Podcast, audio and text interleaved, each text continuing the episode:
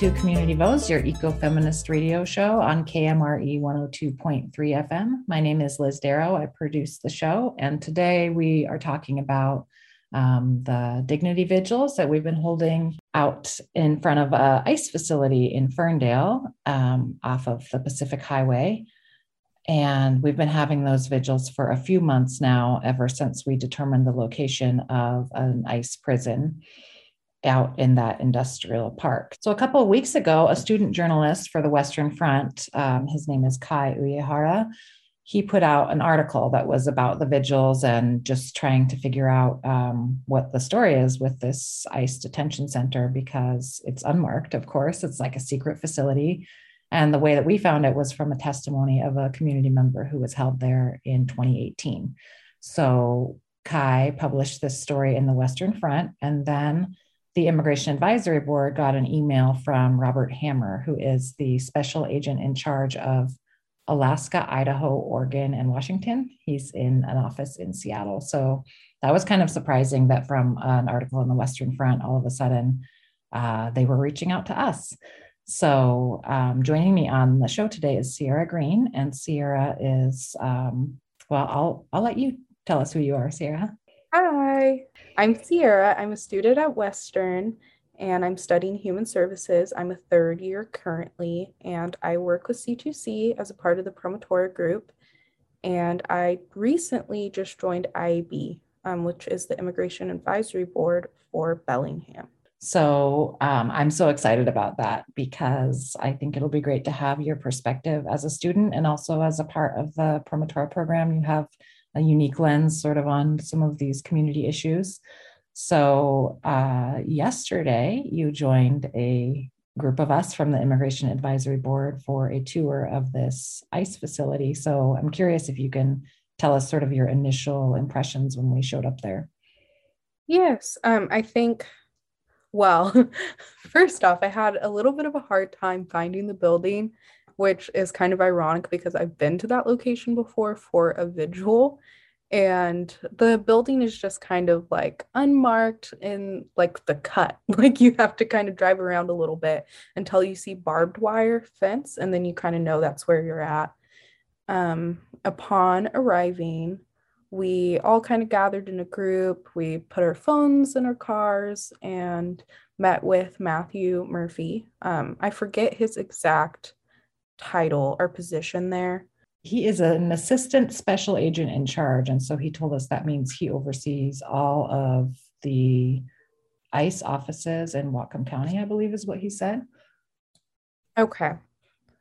I think there's a lot to unpack with our tour yesterday, um, just from my perspective. But yeah, upon arriving, it was kind of just like awkward. I think that's a good way to put it. It was it was just awkward. um, and we kind of had started off the tour with a conversation in the, their conference room and we they gave us a presentation and I think yeah, I think for now I'm going to summarize it as awkward. yeah, I agree. Also joining us today is Marciano Sanchez from the uh, Familias Unidas por la Justicia, who is also currently on the Immigration Advisory Board. Hi, Marciano. Hi, Marciano. Hi, hi everyone. Yeah, um, um, you know, kind of like what Sierra mentioned. Um, it was, um, it was weird. It was at points uncomfortable, definitely hostile. Um, so and yeah every yeah that's kind of what i got from it. I noticed first thing i noticed was the artwork if you can call it that. There's like a big poster right when you go in that lays out all the collaborations between local and state and federal law enforcement.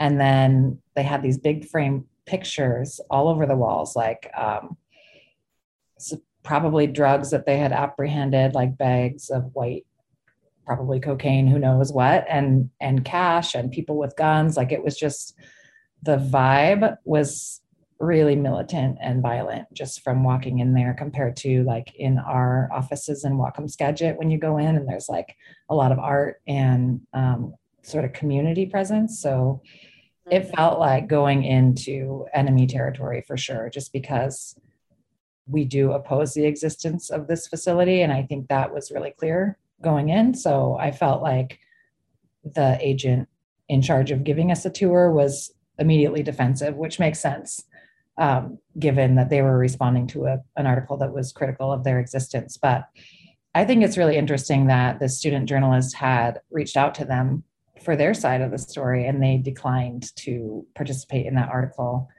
But then when the article was published, someone sent it to the regional director and they decided they needed to clear things up, is what they said. Um, what do you all think? Would you say that they cleared things up? I definitely resonate with um, everything you both just said, just kind of about the environment being hostile. And I know me and Liz had a separate conversation about just some of the weird imagery on the walls, just because that was definitely alarming and kind of set the tone, at least for me personally, because we do oppose the location. And to go in and kind of just see how proud they are of what it is that they do was just, I, I get everybody has differing views on different topics, but I just I don't understand. I will never understand how they're so proud of their job. um, I would say I don't have any clarity. um, the presentation given was very generic, and I just all of that information I have seen personally through like my research as a community researcher um, at C2C.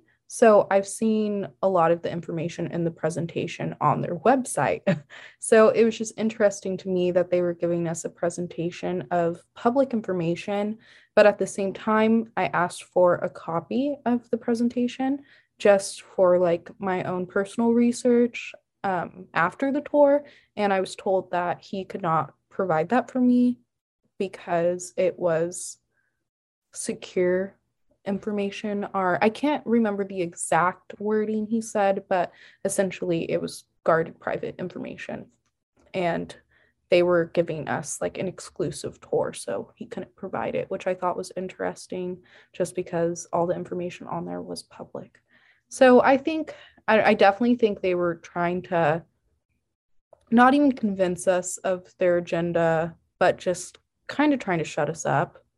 Um, he definitely made sure to point out where his beliefs aligned. And I think, yeah, I think for a tour that's supposed to be informative in terms of the article that was published, we didn't get informed of much at all. And all of the questions we asked were dodged or avoided. And he just gave us what he wanted to give us, which wasn't much. Yeah, that's exactly what I um, also got from it um, yeah, you know, um, you mentioned the images that were on the wall. Yeah, that's that was right when we entered. Um, there were the cash, and then just how very proud they were of like all their apparent accomplishments of how and how proud they are working with CBP and um, police officer here in Whatcom. Um, and and then during that that presentation, um, I felt that they were, in a way, trying to convince us that they're actually out there trying to um, help out the community. And then, you know, I don't, we didn't buy that. Um, that's not really what they're there for. And when we got into their garage, uh, you know, we saw the the big military um, armored truck, and him having to say that oh it's there for their protection in case someone has a history of being like aggressive. Um if i mean if they're really out there trying to protect the community and someone is being aggressive you don't bring out a tank um, to protect yourself uh, even though they also had a truck uh, just like a regular civilian looking truck that could do the same thing that was also armored uh, but not to the extent um, that a tank. Yeah, that tank was um, a little over the top. And I think, like what you're saying, you know, we had asked him about this incident a couple months ago where um, I found out about this on Nextdoor because it was just happened to be in my neighborhood, but there were 13 HSI agents that surrounded a home right near Columbia Elementary School. And so parents were trying to figure out because they had like big guns. And so they posted these photos to this group and said, like, not sure if I should send my kids to school or my kids already started out for school. Does anyone know what's going on? And he had said, when I asked him about that yesterday, because um, I also am on my neighborhood association, so I promised that I would try to get more information. And we had tried um, back when it happened to get more information, and their response was like, "Oh, it's an HSI investigation. We can't tell you anything about it." But you know, we asked him like, "What's the accountability to the community?" Because that it's a safety concern for kids to be present. If the person inside that house was presumed dangerous to the degree where they need to have 13 armed agents, then what about these hundreds of kids walking past that, you know? And I feel like he, a lot of his responses were non responses, but I think what he said is just like, oh, you know, we can't tell people it's happening ahead of time because then the element of surprise would be ruined. So it doesn't always happen during a time when kids are walking to school or something like that. I was just like, that doesn't really, it doesn't solve it for me that people in my neighborhood were really scared by that. And before that happened, I didn't know what HSI was. It stands for Homeland Security Investigations. And the way they talk about their priorities, too, he's like, he said a few times that they're just there to get the bad guys, but they don't define what that means. And their priorities, for sure, like have to do with drugs and human trafficking, but also border security, which is really ambiguous. And I remember there was a moment where he said basically anything that crosses the border is part of our work. So, and I was thinking, like, oh, that's our work too, you know, like he was trying to dodge questions about undocumented people or immigrants in general. I think just because ICE has become hugely unpopular based on how aggressive they are in communities. So I really thought he was trying to paint it like oh, these bad guys smuggling drugs or whatever. But also, he admitted that they do have administrative authority to arrest people, even if it isn't about um, smuggling or child trafficking. So, um, you know, I think it just it's unfortunate that they have focused so much of their resources on a PR campaign to try to get us to appreciate their presence in the community. And I remember at the end of the tour when he was like, I'm sure we would all agree, you know, nobody would disagree with us being here once they know why we're here. So, um, but I was thinking, like, I obviously still disagree. And one thing they're trying to do is shut down the vigils, right? They don't like that, um, the optics of people protesting. But it's interesting because there's this question of another office there ero enforcement and removal office is what that stands for um, and the reason that i think there's another office there is because his boss told me on the phone you must be thinking about the ero it's like a thousand feet from that building and then when i asked about it again um, they said oh we can't talk about that so the only thing I, I know now that i didn't know yesterday is that there there's probably two ICE offices in that facility. So I don't think that will make the vigil stop. it's kind of like doubly bad, you know? Yeah, when um, when those questions were asked, um, you know, I was expecting, you know, kind of like an example of how long someone has been kept there, you know, like a record of maybe two days is what has happened before, or uh, maybe only three people have ever stayed there. That's kind of what I was expecting to get from him, but he would always just answer, um, you know, very broadly to every single questions, and you know, hearing that he he would constantly say, "Oh, you know, it's very dependent. Uh, it's a case per case scenario. Um, there's no really limit to how long they can stay." Um, so you know, having him say that, you know, usually um, you know, working um, along with Kent, uh, who has history of being uh, an attorney, uh, I, you know, I pick up some stuff every now and then. And usually, if someone doesn't really want to answer, um, you know, directly to a question, they'll always give those kind of broad um, answers. And it's one because they're avoiding you know telling a lie which could you know, get them in trouble or the truth is also you know if they say the truth that's also going to get them in like more trouble as well Um, so it's definitely, I think it's they're definitely holding um, people in there um, for over 24 hours, um, and as well as probably you know um, have held people there more more than three have been held in there. I think um, that's kind of what I got from him when he was um, avoiding those questions. You know, he never said it directly, but you know, just him trying to avoid them. I, I think that's that's really what's happening. Yeah, I agree. There's a way to answer a question that is just giving away that you're not going to answer the question. So there's really no reason to do that. If they had regulations, um, that could be pretty straightforward. But you know, like you said, um, he did say, I think he said they rarely hold anyone overnight or they don't hold anyone overnight. Um, the only testimony we have that talks about being held there, that individual did get moved to another facility after four hours. So it's possible that they don't want to be um, uh, under the inspection rules that detention centers have. But that's that will be information that he could give us that to me would have been like okay that's more concrete. Now we understand why this person was moved in the middle of the night.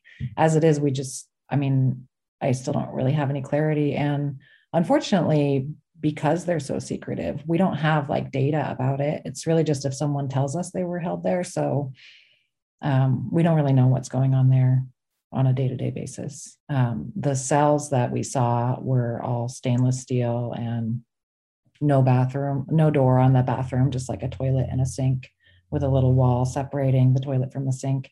And um, this testimony that we have from a community member who was held there, it was interesting um, because it was exactly like I could almost hear his voice giving this testimony because it was, it just described it exactly.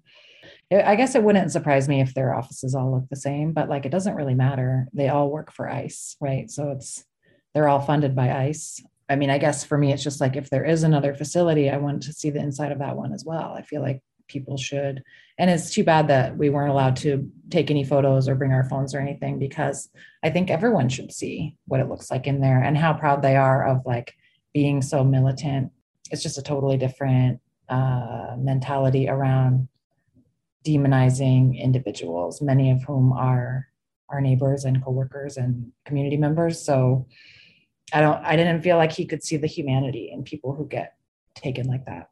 What's interesting is just you know the rhetoric kind of just like in the so- social sphere around immigration is just a lot of denial of the inhumane things that are happening at the border and in like detention centers and the separation that he tried to make between himself and kind of just border patrol and who is detaining people was interesting to me because it's like okay so you are an ice agent even if you are in a different branch which is homeland security invest investigation or investigative unit.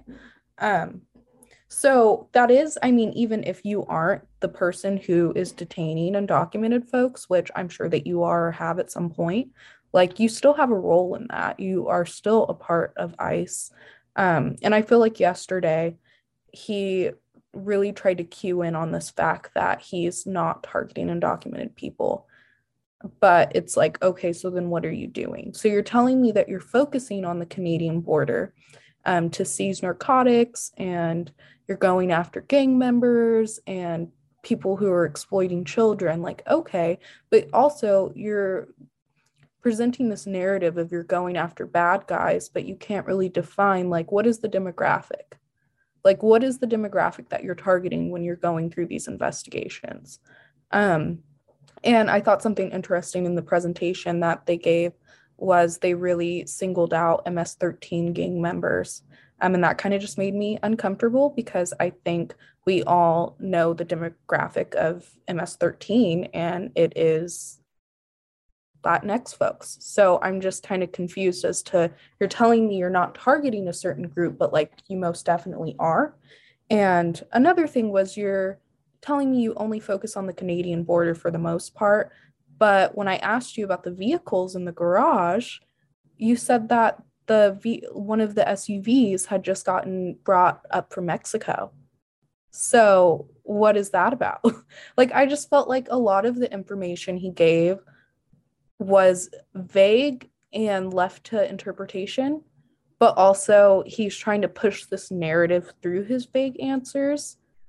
Um, and there was a little bit of things that you could kind of just like the Mexico example for the SUV coming up from Mexico. It's like, okay, you're telling me you don't like you focus on the Canadian border. So why did that SUV not come from Canada? I don't know. So that was just something I was thinking about. Um, also, too, trailing back to the cells, I just thought it was kind of humorous in a way. Um, because when looking at the bench, I was thinking I couldn't, my butt couldn't even fit on that bench. Um, I couldn't imagine being in there for hours, like the testimony from our community member. So, um, yeah. Also, um, going back to um how he um answered to uh, some of your questions, Liz, um, about how he didn't understand why there were uh, there was a vigil out there. You know, he he would say, you know, he didn't understand why there's a protest,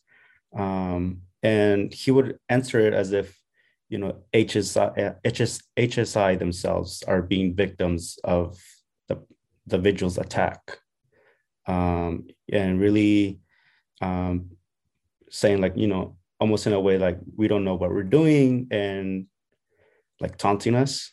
Um, and that if the community really did understand they wouldn't be out there they would support them. Um, i don't know i thought that was kind of um, in a way insulting because he definitely knows why members are there. Um, the uh, the community is there but he just flat flat out refuses to understand what's going on and you know as well as with the bench um, yeah they're they don't look really comfortable. Um, they're probably what maybe um, six inches um, in width. So it's it's not a comfortable place to sit. Um, and the walls they're uh, the room itself is probably like a seven by nine feet. And you know being in there it's you know it probably messes with your head and then you know right by it is their interrogation room where i'm assuming you know if you're put in there you start to freak out and then you know they pull you out and start asking you questions. Um, and you know as well as another question that was asked was um, i can't remember but when he answered he mentioned that you know depending on how the community or members um, would um, answer to their questions, they might be nice to them and let them out early. Or another case was that there has been times where people were falsely ac- accused. Um, I I wasn't able to ask, uh, you know, how many times that has happened. That definitely would have been a a good uh, good thing to know. Um, how many times has someone been falsely accused, but going through that process ended up getting deported? Yeah. Because I'm sure it has happened multiple times. I think with that, um, he didn't really create an environment for us to ask questions. I think if we wanted to ask questions, we kind of just had to push through the hostile environment he was providing because all of the questions we asked, he was very combative um, in response or defensive, I guess would be a better word it's just he was t- kind of belittling us in a way when he was answering questions, or at least that's how I felt. Um, because when the group would ask questions, he just would kind of give responses like, Well, isn't this obvious? And it's like, Well, if we're asking the questions, it's not obvious. And also, too, with like questions like, Okay, like what's the maximum amount of hours you're allowed to hold people? I would think just like in terms of the law, you would be able to provide that I mean, isn't that your job to know that? Like, you can't tell me how long you're allowed to hold someone in this cell. Like, I'm confused. So, I just think like a lot of things he should have been able to tell us, he couldn't or just didn't want to. And then the basis of that is like, okay, well, a federal agency is allowed to be secretive. And it's like, okay, but to what extent? Like, not even knowing that they're there. The governor's office didn't even know that they were there until we reported it. So in many ways, I think he's just adopted this ideology that they're above the law. Like even when I brought up the Homeland Security Secretary Mayorkas has this new memo out that is specific guidelines for ICE and what they're supposed to prioritize, which is a problematic memo in itself. But his response was like, well, that doesn't really apply to us, but they work for ICE. But I think um, in his mind, and probably part of their training is like, they're heroes, like they're above any kind of standard or guideline that anybody else could have because they might um, save us all from you know whatever imaginary evil that they have drummed up or you know like you were saying sierra about um, really promoting this idea that they're capturing ms13 members in the powerpoint like there was even like a hand tattoo that said ms on it like all big and scripty and it's just ridiculous pretty much. And especially since he was saying their focus really is up here. Um, so, like you were saying, it's like, well, what, you know, not knowing really any concrete evidence about MS 13, or even if that's like, I mean, I, I don't know that much about it except for the stereotypes that law enforcement and television perpetuate, which is like these really bad, like drug slinging, gun slinging people. And it's like, okay, that's one stereotype, but like what else? Like you were saying, we just don't, we don't really know any concrete, like when is an example? Because you even asked for examples of things. Like, can you give an example of when you've interacted with the community or any time when you have tried to like let people know what's going on here? And there wasn't really, he didn't really have anything. The only example I know of is that um, hostile takeover in my neighborhood at 8 8:40 in the morning. So that is not but we don't know. I mean, was that person inside ever returned to their family or like we can't find out what happened. So I think that's a big problem. They could be doing anything really and they'll just say like, "Oh, it's classified information" or you know, they had a lot of interrogation rooms. So we only got to see inside of one, but many of the windows on the doors um, had paper taped over them or it was like we just walked by a whole bunch of rooms. And the thing is it's hard to even be curious because we know from community the kinds of things that they do. So it's like how much of that do we really need to see? But he certainly wasn't showing us i mean even that one door when i asked him what it was he was like oh that's just another hallway. So it's like he wasn't really trying to um, give us the whole picture i don't think What's funny too, Liz, is yesterday when I got home, my roommate Sonia texted me and asked me what was going on in my neighborhood. And I kind of live over um, by Trader Joe's in Bellingham. And she apparently, um, I was headed to a meeting and I was stuck in traffic. And I'm not sure if that was kind of why I was stuck in traffic, but there was like a high speed chase on the freeway um, that involved Border Patrol and choppers. And I guess there's just some really crazy stuff going on while we were um, at the tour. So, I mean, I don't know too much about what happened yesterday or what was going on. I just think it's kind of funny that someone with a warrant out for their arrest um, was getting chased on the freeway and Border Patrol was present and active in that. Um, yeah, I, I just, I think I, the whole, I think the whole takeaway for me is I wanted so much more out of that tour, and I was really let down um, just because I didn't feel like I could ask the questions that I had. Um, and the questions that I did ask were kind of just, those were at the bottom of my list. Those were like the most basic questions I had. Um, but that was all I felt comfortable enough to ask. Yeah, that's interesting about someone being in a high speed chase. Of course, we get um, we get data from interactions of CBP and police as part of the Immigration Advisory Board, um, but it's like usually a month delay just because for them to compile it. So even that data though um, is really insufficient. It's like they'll tell you that the Bellingham Bellingham police called CBP and asked for assistance or something, but they don't ever say what the result was or if anybody got hurt or you know the kinds of things that i think the community would want to know is like um, what are we left with after that incident? I mean i hope that nobody was hurt. Um, i know the freeway was a mess yesterday so that may have been a part of it but it is really weird to live in a community. I've been here for 23 years and to have no idea really what's going on.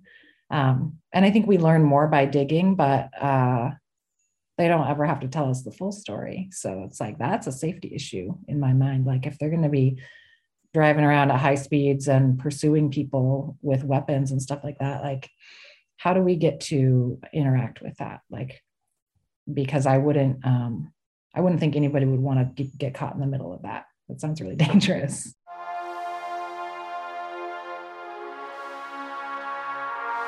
Freedom, item, meet him. Where's your freedom? This one needs a brand new read Weed and the key. Weed and the key into life. Let's beat them. We them smartphones, don't beat them.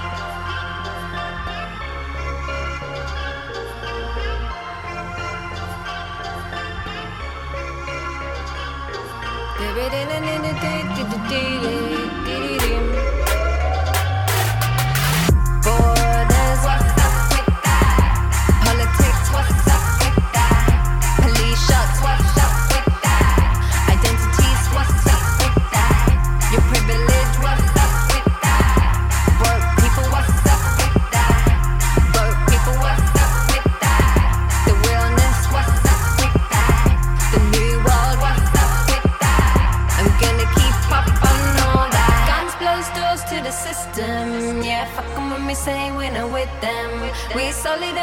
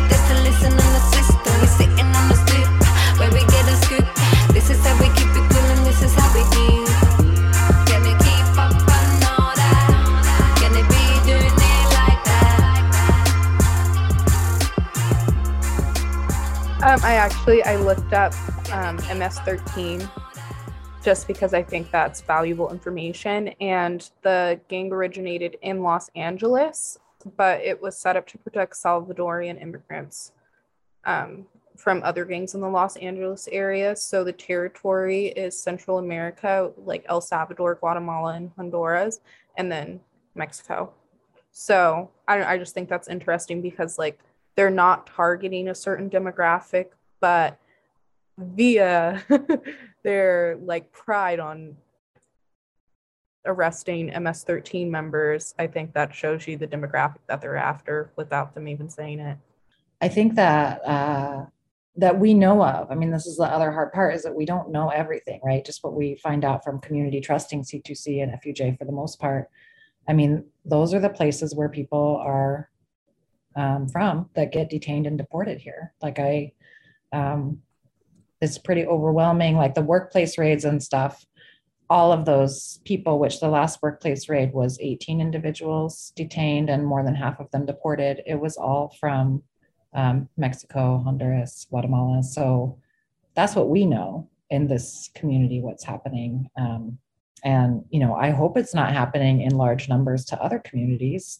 that's really overwhelming to think about. But we do know consistently in the 17 years that C2C has been here that mostly um, farm workers and other workers from South America, Central America are targeted really plainly, really obviously. I mean, that's what happened to Lalo. It's like racial profiling, um, cultural profiling, because I think that man um, that we talked to yesterday didn't have any problem with the assumption that a person who looks a certain way is a bad person.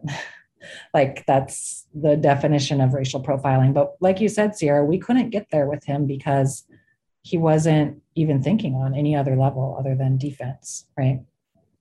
Also, too, I think another important thing to put in here is that he was very, very transparent about his stances, just kind of with some stuff going on in like Bellingham, um, how ICE isn't allowed to partner with the police department, are not not that they're not allowed, but they have certain restrictions now because of new policies passed. And he was ups- very upset about that. But also at the same time, like, why aren't you considering the disadvantage that it puts some of our community at when two big forces are coming together to essentially attack them?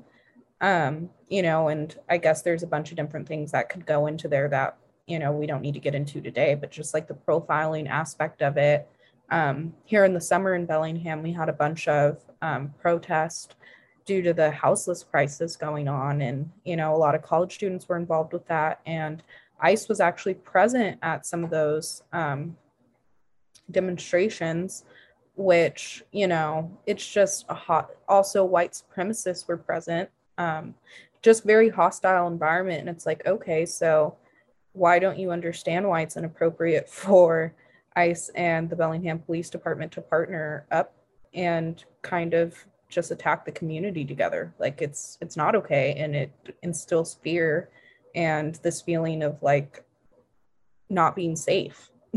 You know, like we're supposed to be allowed to protest and, you know, openly share what we're against. And that's like a part of our rights. and I feel like that's something that like conservative folks focus on is like our rights and our dignity as like Americans. And I think when people are trying to do demonstrations and they're not particularly violent or, you know, doing anything in the wrong other than exercising their rights for ICE and the police department to be there, it's just kind of giving the opposite narrative. So, also, too, he was openly um, saying that he didn't understand why people were there um, doing the vigils to kind of expose the building.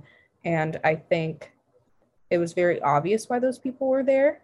And that's why I asked the question about like his community involvement, because you could totally figure out that question just by investigating, which is your job because you're Homeland Security investigative unit. So why aren't you investigating why these people are there and why they're upset? Why doesn't that matter to you? Yeah, I want to give a shout out to Jeremy Jones, who is a um, photoless, friendless um, person on Facebook who followed the vigils right after we left that center. I know that um, there's been various interactions with um, people that we work with over the years where police will just kind of watch or, um, you know, and it's just kind of funny because it's like nothing that we're doing is illegal but they're also very clumsy about especially with facebook i feel like facebook is a tool that um, the police do not use well because i don't know if it's um, cultural or age or what, but it's like, you know, you might just put up a fake picture or something because you are the only person in this space who doesn't really exist. so it's just kind of, I mean, it would be comical, except for that it's also like a huge waste of resources and and a scare tactic, pretty much trying to keep us from, like you said, exercising our First Amendment rights. And um,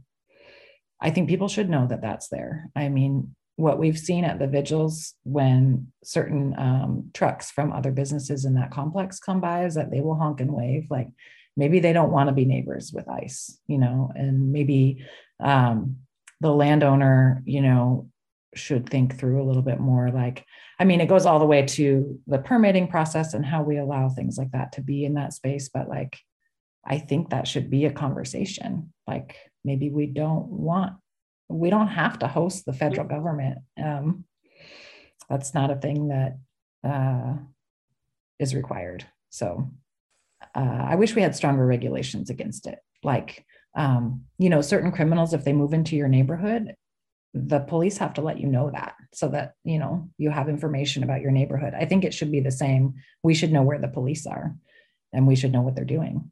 Yeah, totally agree with you. Um, and, you know, hearing him, you know, completely disagree um, with everything that we believe in.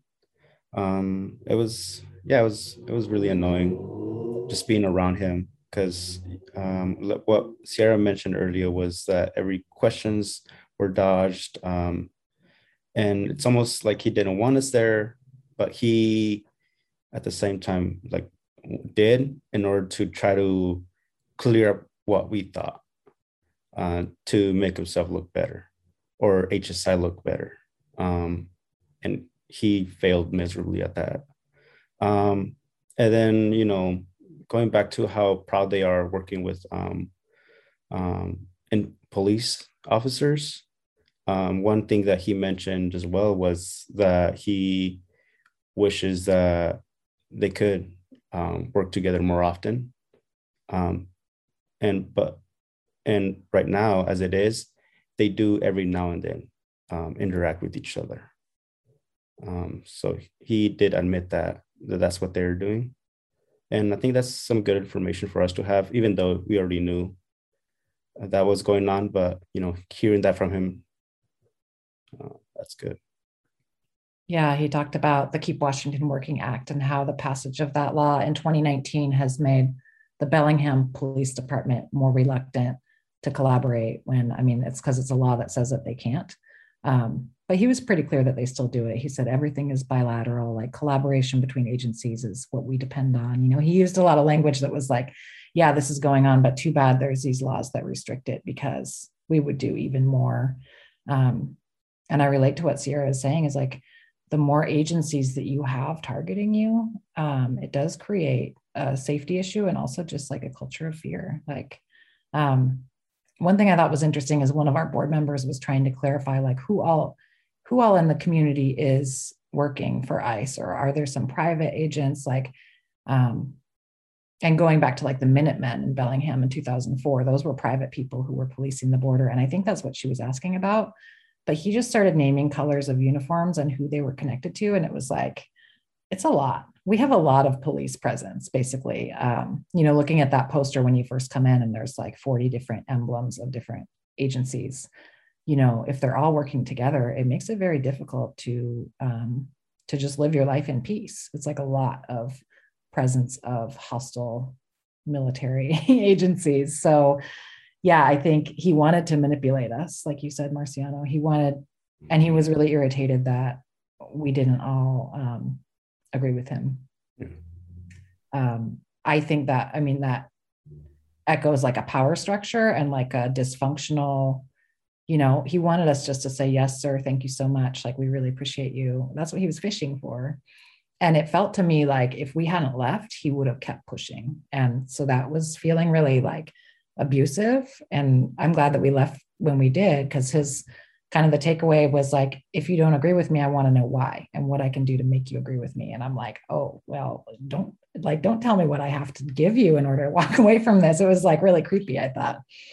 Mm-hmm. Uh, well, and I think that plays into the issue of like him not respecting our autonomy it's like, okay, we can agree to disagree. You can have your opinion and I can have my opinion. The purpose of this tour wasn't to force me to agree with you, it was for you to inform me of what it is you're doing here.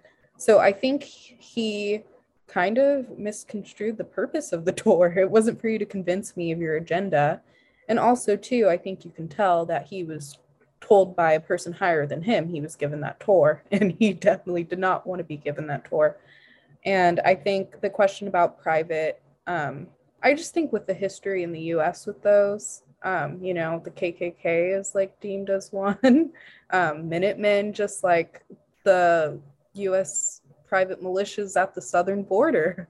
I think, you know, when you don't have a certain regimen and certain rules and laws that you're following and you just have an agenda, that's when hostility and violence and all sorts of other things that are already happening within the, the agencies that are supposed to be doing that patrolling. Yeah. Um, so I just I think it was really unfortunate that he couldn't talk to us more about private um, militias and military forces and that type of thing because it would have been really valuable information. But at the same time, um, they're a federal agency, so they're not required to give us any of the information that we would like. Right. He wasn't even able to tell us about his coworkers who supposedly have another office building in that area. I mean, mm-hmm. If somebody asks me about like where's the Skagit office, I'm going to tell them where it is. You know, it's like they're it's just a totally different um, frame of mind, I think. But you know, um, one of the things also that from the Mayorkas memo that I think could be really problematic is that they leave so much up to individual discretion and I don't think that's a good thing. I think it's very rare that you have a sympathetic cop or a sympathetic ICE agent. They, it seems to me like they sort of get a thrill out of like chasing down what they see as bad people and detaining and deporting them. So if it's left up to them, if there's no real um, framework or rules or accountability that we can track, then um, I think that will make them more active in communities. And just saying like border security is a priority that just means they don't want people to come here. So um, that to me is not on the same, even in the same universe as child trafficking and drug smuggling and things that like, okay, sure, those things are bad, but what you're really talking about is everything that comes across the border, which is human beings.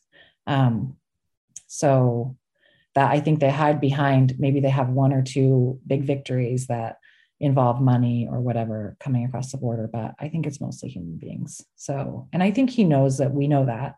And that's why he acted the way he did. Otherwise, they wouldn't have to pump themselves up with giant poster sized frame photos of cash. Like, what the heck? also, what do they do with that cash? I think they're allowed to keep it. I know the cops are allowed to keep it if they take money from you, which is just, um, you know, that's mafia level stuff, I think. I think just from the perspective of like, you know, a local resident, like I want to know what's happening to my like my money that I'm paying into for taxes. And I think everybody should be given that right to know like what am I paying for? What am I funding? Um, and I think that just, you know, goes back into that question of autonomy. And when I think about what the police force or what anybody um, patrolling the community is supposed to do. I think they're supposed to protect us and make us feel safe. And that's not what any of them do, in my perspective. And I think that's why this narrative that's been being talked about as of recently, just like with BLM um, protests and the that type of thing, was just kind of like, what do we need to do with police enforcement to create this environment of safety and give them proper regimens? And i i realize that police enforcement isn't what we're talking about but i just think um in my opinion when it comes to like military um vets like going onto the police force or ice or any other agency there needs to be a lot of like psychological evaluations i mean regardless of if they're a vet i just think this should be something that happens like monthly bi-monthly just because you know um, i really sympathize with vets and all the things that they go through. And when you're going to fight enemies of the country and that's kind of the perception that you're taught and the way that you perceive things. And then you're coming into our communities to protect us from you know people who aren't following the law. It's just what what narrative are you pushing? Um, and how is that making you act? So i yes i just think there's a lot of conversations and action that needs to be have had in regards to all of these subjects. Yeah. And right i mean i think all the police organizations are interconnected and and he was officer murphy was very clear about that.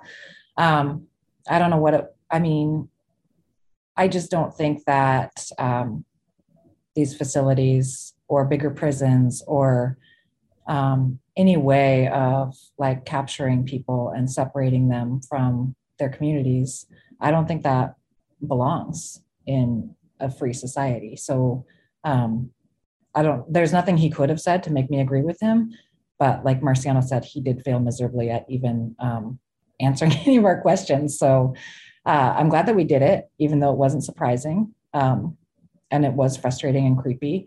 I think we need to find out like if there's an ERO office there and also, um, you know, just keep pushing. I think the public pressure is impacting them. Otherwise, they would just keep ignoring us. So that is um, one positive thing, I guess, is that it, at the very least, we received a phone call from them, which has it hasn't happened in my time at C2C. They've always pretended they just don't exist. So um, any amount of transparency is better than what we've had in the past, I think. But um, I want to ask you both for final thoughts um, because it's time for us to wrap up. So, um, how do we summarize something that was so big?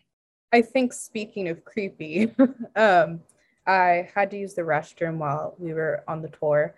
And well, at first he was going to escort me himself. And um, I'm glad he didn't because I think that would have been very uncomfortable for me personally.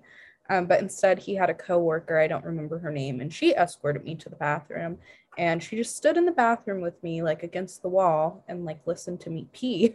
and I thought that was really uncomfortable for me because I mean, they already knew we didn't have any electronics on us or anything. And obviously, we're touring with IAB, which is a part of, you know, the city of Bellingham. so I just don't know how much of a threat I could be.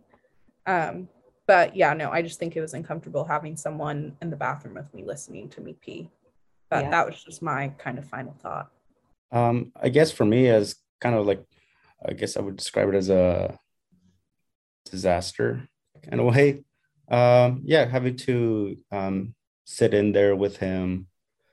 Um, just the atmosphere wasn't that good, and the constant um, headbutting because we're trying to get answers, and he's trying to like push all of it away, dodge it, um, and he was just constantly trying to avoid giving us just straight up answers.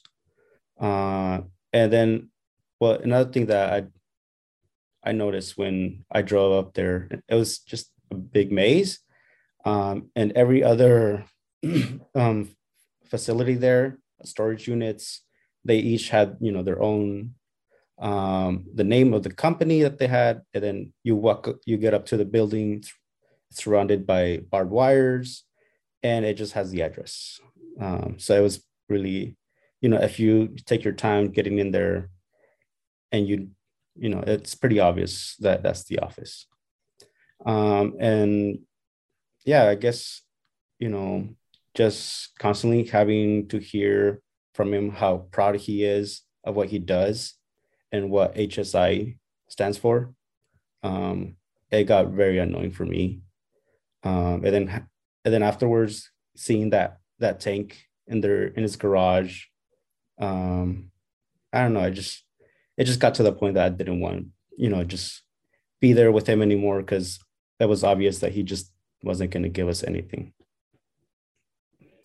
i agree it was really frustrating and just felt pretty heavy it's like i mean we already knew that it was there but through his attitude and just confirming why they exist, which is to punish people and make people suffer, is like, um, That's really too bad. I hope um, they have a 20 year lease. I hope there's something we can do about that um, because their lease says they can be there through 2038. And that just seems like way too long to me. Um, but real quick before we go, I just wanted to mention um, so, Marciano, you are transitioning off of the Immigration Advisory Board. Is that right?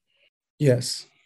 Yeah. So you serve as the alternate for Ramon, who um, pretty much since the board started, I mean, he was in Yakima when we first got started, and then a whole bunch of other things as leadership in the union have come up. So, um, what's going to happen with that alternate position now? Um, so, um, Lelo or Alfredo Juarez, he's a longtime member and supporter of um, the union. Um, he he worked in Sakuma, was um, part of the strike and boycott that ha- occurred um, from 2013 all the way to 2017. Um, he has a lot of experience um, with farm workers. You know, he he comes. He has like the same background as me. He's very involved with com- the community as well. everyone you know that interacts with Alfredo, they have this understanding that you know he's always trying to help out. Um, so he has that support from the community, and um, so yeah, he was you know that best um, option to have um, to become uh, Ramon's alternate because he understood the community. You know, he's in the community there. Uh, he interacts with them, and he is a farm worker himself as well. Yeah, I'm excited. I know he applied to the board maybe in June, and since that time, I think five or six people have been appointed. And so um, that's been kind of difficult because the Immigration Advisory Board needs people on it that understand the experience of immigrants, right? And so um, obviously, Lelo, I mean, he is intentionally involved as such a young person. I feel like he's been kind of in the middle of these issues for, you know, half his life at least. So, um, that's going to be great to have him and also has been great to have you so you will be missed in that space but um, it's good we work together in other spaces too oh well i was just going to say that you know i even though i won't be like on it every um, every month um, i would be listening in on it uh, whenever i can as well as if anything does happen i do plan on coming in and reporting to it um, but i just i guess frustrating as well how uh, we had to this is well, this was the only way to get um, Lelo in the IAB. Um, you know, um, I don't want to like attack some of the members on there, but they're they don't really come from that same background of trying to help out um, the community as well. Um, they're there and you know hearing from them it's kind of like they're more supportive of law enforcement and that's not really um, i think that's not really you know the type of people that we want on the iab because then it's just gonna really delay everything that we do and we've been seeing that for a year and a half now so i'm also really happy that you'll be joining us sierra as australia's alternate while australia is out on leave until April. So tonight is your first meeting. How are you feeling about that? Um, just considering um, our tour of HSI, I'm feeling a little anxious, but I'm also really excited to see what my role is and what I can contribute in that space. I'm hoping that I do Australia some justice just because I know Australia is a fire like fiery powerhouse of a woman and I really respect her. So I have some really big shoes to fill and I'm going to try to do my best to do so. Um, I've learned a lot from her and I really admire and look up to Australia. So it's really big to me that I'm getting to take over and do this for her. Um, well, thank you both for joining me. I hope you have a really good day and I'll talk to you soon. Bye. Bye. Bye.